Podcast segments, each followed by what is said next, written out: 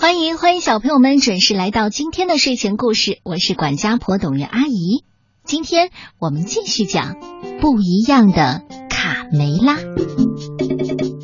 勇敢的卡门和哥哥卡梅利多好心收养了一只全身漆黑的小猫，这下可麻烦了。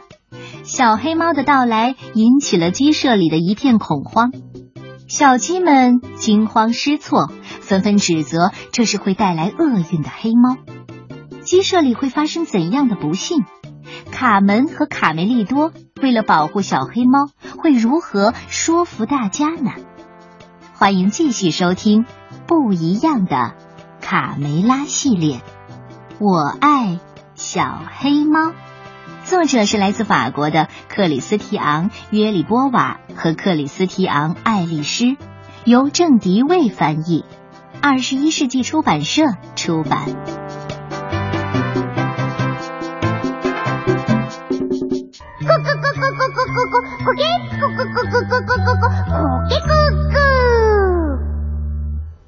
又是钓鱼的日子，卡梅利多和伙伴们来到小河边，他们用自己能想到的各种方法来钓鱼，管他能不能钓到呢，只要好玩就行了。来啊，这里有只青蛙，快追！哦，我的棍子掉到河里去了。居高临下才能钓到大鱼呢。可是半天过去了，他们连一条小鱼儿也没有钓着。鱼根本就不会上钩嘛，我回家去了。有的小鸡已经失去了耐心，吵什么吵啊，鱼都被你们吓跑了，真烦人。我都上钩了，还是条大鱼呢。小胖墩儿突然喊道，大伙儿赶紧跑过来，围在小胖墩的周围，眼巴巴地瞅着这个战利品。它既不是鲑鱼，也不是白斑鱼，而是一只麻袋。这是我的，你们离远一点。小胖墩儿得意地慢慢解开绳子。一只黑猫，快跑！是的，这是一只小黑猫。他们认为这是一只不吉利的黑猫。嘿，我的小猫咪呀，你怎么会想出这么个玩法呀？套着麻袋游泳有多危险呐！卡梅利多觉得妹妹胆子也实在是太大了。我说你别碰它，卡门，听说黑猫会让人倒大霉的。像你这么聪明的男孩，你也迷信吗？卡梅利多有点难为情，赶紧给这个小可怜擦干身子，好让他暖和一点。嘿，我说，你叫什么名字？卡门问。喵，我妈妈还没来得及给我取名字。那就这样吧，我叫你落汤鸡怎么样？我的小落汤鸡。其实我出生在四季风磨坊里，我的兄弟姐妹们都有一身漂亮的斑纹皮毛，可是只有我是黑的。我最喜欢听妈妈在我耳边唱歌了，妈妈总是唱国王是谁，老爷是谁，英俊的王子又是谁，当然是我的小宝贝儿，小宝贝儿啊，黑衣黑褂那叫一个美。可是幸福的日子太短暂了，一天早上，磨坊主发现了我，他恶狠狠地把我从妈妈的怀里拎出来。你这个黑乎乎的丑八怪，我现在就让你见鬼去！他就这样把我装进一个麻袋，扔到了河里。落汤鸡难过的说不下去了。卡梅利多和卡门决定把落汤鸡带回鸡舍。天哪，快看，他们居然把那只倒霉的黑猫带回来了。太不像话了。黑猫就和数字13一样，沾上就别想有好日子过。完蛋了，我们就要大祸临头了。最惨的应该是我吧，我对猫毛过敏。哎呦，卡梅利多的爸爸妈妈听了小黑猫的不幸遭遇之后，对落汤鸡很是同情，他们决定先收留他。卡梅拉很激动，哦，可怜的小家伙儿，我这就去为你倒一碗牛奶。皮迪克和善地说，跟我来，落汤鸡，我给你暂时安排一个窝吧。这天晚上，三个小朋友兴奋地睡不着觉，他们在一起有聊不完的话。我们能一直开着灯吗？为什么？难道你怕黑？不，是老鼠，我怕老鼠。我觉得这附近真的有一只老鼠。哎，相信我吧，小落汤鸡，总有一天你会变成一只最勇敢的猫咪的。总有一天你会变成一个大人物。楼下的鸡抗议道，半夜三更还大吵大闹，你还让不让别人休息了？一大早，鸡舍外面乱成一团，他们纷纷向皮迪克抱怨，哦，老天爷，我们的鸡蛋被偷了，一定要抓住那个小偷。小胖墩儿气鼓鼓地冲向小黑猫，是他，都是他的错。母鸡肥大妈向小黑猫恶狠狠地吼道，流浪汉，没人要的猫，你昨晚跑到我的鸡舍里干什么去了？你这个乞丐，滚出去，流浪汉，滚出去，流浪汉，快离开这儿，倒霉的家伙，你们不应该这样对他，这也太迷信了，迷信过头就是神经病，你们是一群神经病。我妹妹说的对，你们实在太过分了，太那个，就和她说的一样。卡门拉着落汤鸡转身离去，咱们走。站住！小胖墩高声喊道，千万别从梯子下面走，这样会让我们更倒霉的。几天以后，北风一吹，树叶开始飘落，刷刷地落了一地，光秃秃的树枝看上去显得凄凄惨惨。小鸡们从没有见过这样的情景，吓得直发抖。救命！救命！大叔变成骷髅了！哦，天哪！准是那只黑猫干的。先是鸡蛋丢了，现在树也死了。这个可恶的家伙把什么都毁了！流浪汉，滚出去！卢茨佩罗过来调解。哦，大家安静，知道吗？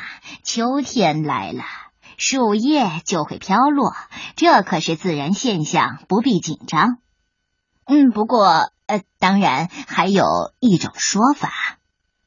卢茨佩罗停顿了一下，神秘的小声说，每当月圆的夜晚，黑猫就会和巫婆一起骑着扫帚去参加巫师的晚会。哎呀，真拿他没办法。卡门带着落汤鸡走了。为了帮助小黑猫克服怕老鼠的毛病，几个星期以来，卡门和卡梅利多一直陪着落汤鸡练习各种技能。加油，别泄气，你会成功的。有一天，他们刚刚结束练习，星星落汤鸡来了个不速之客。我说怎么着？我说过你会成功的，落汤鸡，你真的抓到这只老鼠了。一转眼，冬天来了，小黑猫长得很快，越长越大，鸡舍里的窝对它来说已经有点小了。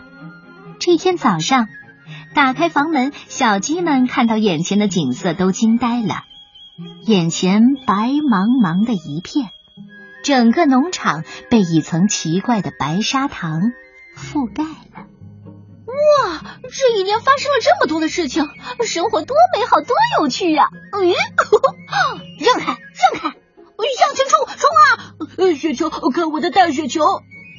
小鸡们争先恐后地玩起了各种游戏，滑冰、跳板、翻筋斗、摔跤、滚雪球。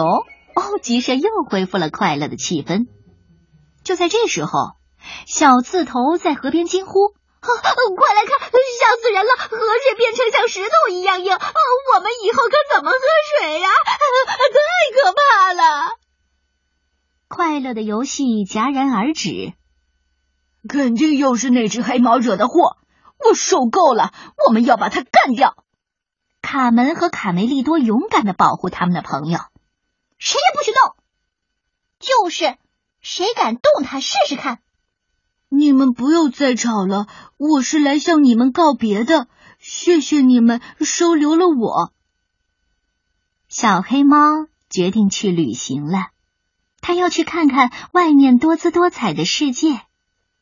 皮迪克对小黑猫说：我的孩子，你是我见过的最出色的捕鼠能手，我们会想念你的。四个好朋友伤心的不知道该说什么，没想到离别会是这么痛苦。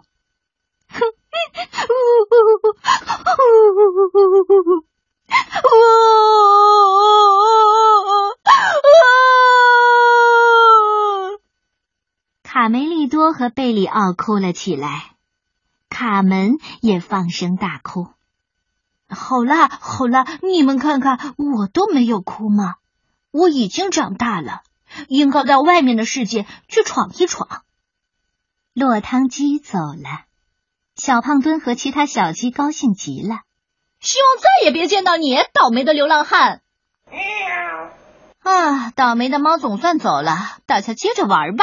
哎哎，哎呀，你竟然扔我！嘿。这一天清晨，大家都还在睡梦当中。三个扛着木叉的黑影偷偷摸摸地朝鸡舍走去。这三个凶狠野蛮、无恶不作的强盗、坏蛋田鼠，随时窥视着鸡舍里的一举一动。我闻到了肉香，伙计们。田鼠普老大指着鸡舍说：在这个食品柜里有我们爱吃的鸡蛋，快走，不许动，打劫。皮迪克从睡梦当中惊醒。大姐，还没等他喊出声来，田鼠细尾巴的木叉已经插住了他的喉咙，另一只木叉插住了卡梅利多和卡门的小脑袋。哦，爸爸妈妈，不许叫，小家伙，谁要再出声，我就宰了他！鸡妈妈们用发抖的翅膀护住自己的孩子们。啊，你们下的蛋还不错嘛！就在这时候，砰！鸡舍的门猛地被撞开了。卡门和卡梅利多大声地叫了起来：啊，落汤鸡！啊，落汤鸡！三个野蛮的家伙举起木叉向小黑猫疯狂地扑了过去。喵！落汤鸡大喊一声，扑向第一个敌人。可恶的家伙，让你尝尝我的厉害！第一个敌人倒下了，他夺过木叉，顺便戴上帽子，转身插向另一个恶棍。他的动作干净利索。哼，我这就是这样来对付耗子的，你满意吗？狡猾的田鼠普老大眼看不是这只黑猫的对手，便背起鸡蛋扔下同伙逃跑了，临走时还顺手抓了一只小公鸡当人质。大家围过来，鼓掌欢迎已经高出他们2个头的救命恩人小黑猫。卡门欣喜地喊道：嘿，你可真是我们的英雄！就在这时候，一只鸡跑过来：救命救命，快去救小胖墩儿吧，他被抓走了，被抓走了！落汤鸡一听，毫不迟疑地冲了出去。哦，贝罗，借你的羽毛一用。哎呀，你就不能拔得轻一点吗？卡门、卡梅利多和贝里奥沿着雪地上落汤鸡留下的脚印追了出去。他们很担心小胖墩会被坏蛋田鼠吃掉。在快要进入森林的时候，小胖墩迎面跑来：吓死我了！落汤鸡救了我，他把那个家伙痛打一顿，快过去看看！啊！看来坏蛋田鼠们再也不能作恶了，落汤鸡真是太棒了。这个坏蛋家伙还说我很胖，可以做鸡肉三明治呢。想起刚才的险境，小胖墩就浑身发抖。哎，小黑猫，我们的小黑猫在哪儿？卡门有些担心。哎，落汤鸡，你在哪儿啊？呼嘿，哎，你瞧我这身打扮怎么样？朋友们，我还有事儿呢，再见。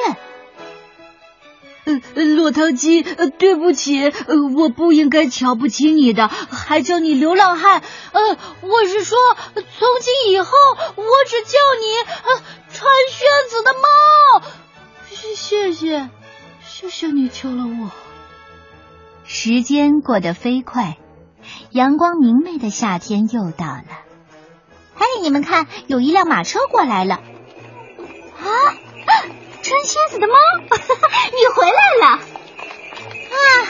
我说，你有了这么漂亮的马车，就像我以前说的，你变成大人物了，对吗？卡门兴冲冲地扑向了小黑猫。亲爱的朋友们，我要给你们一个惊喜。请允许我向你们介绍我的13个孩子。喵！哦，天哪！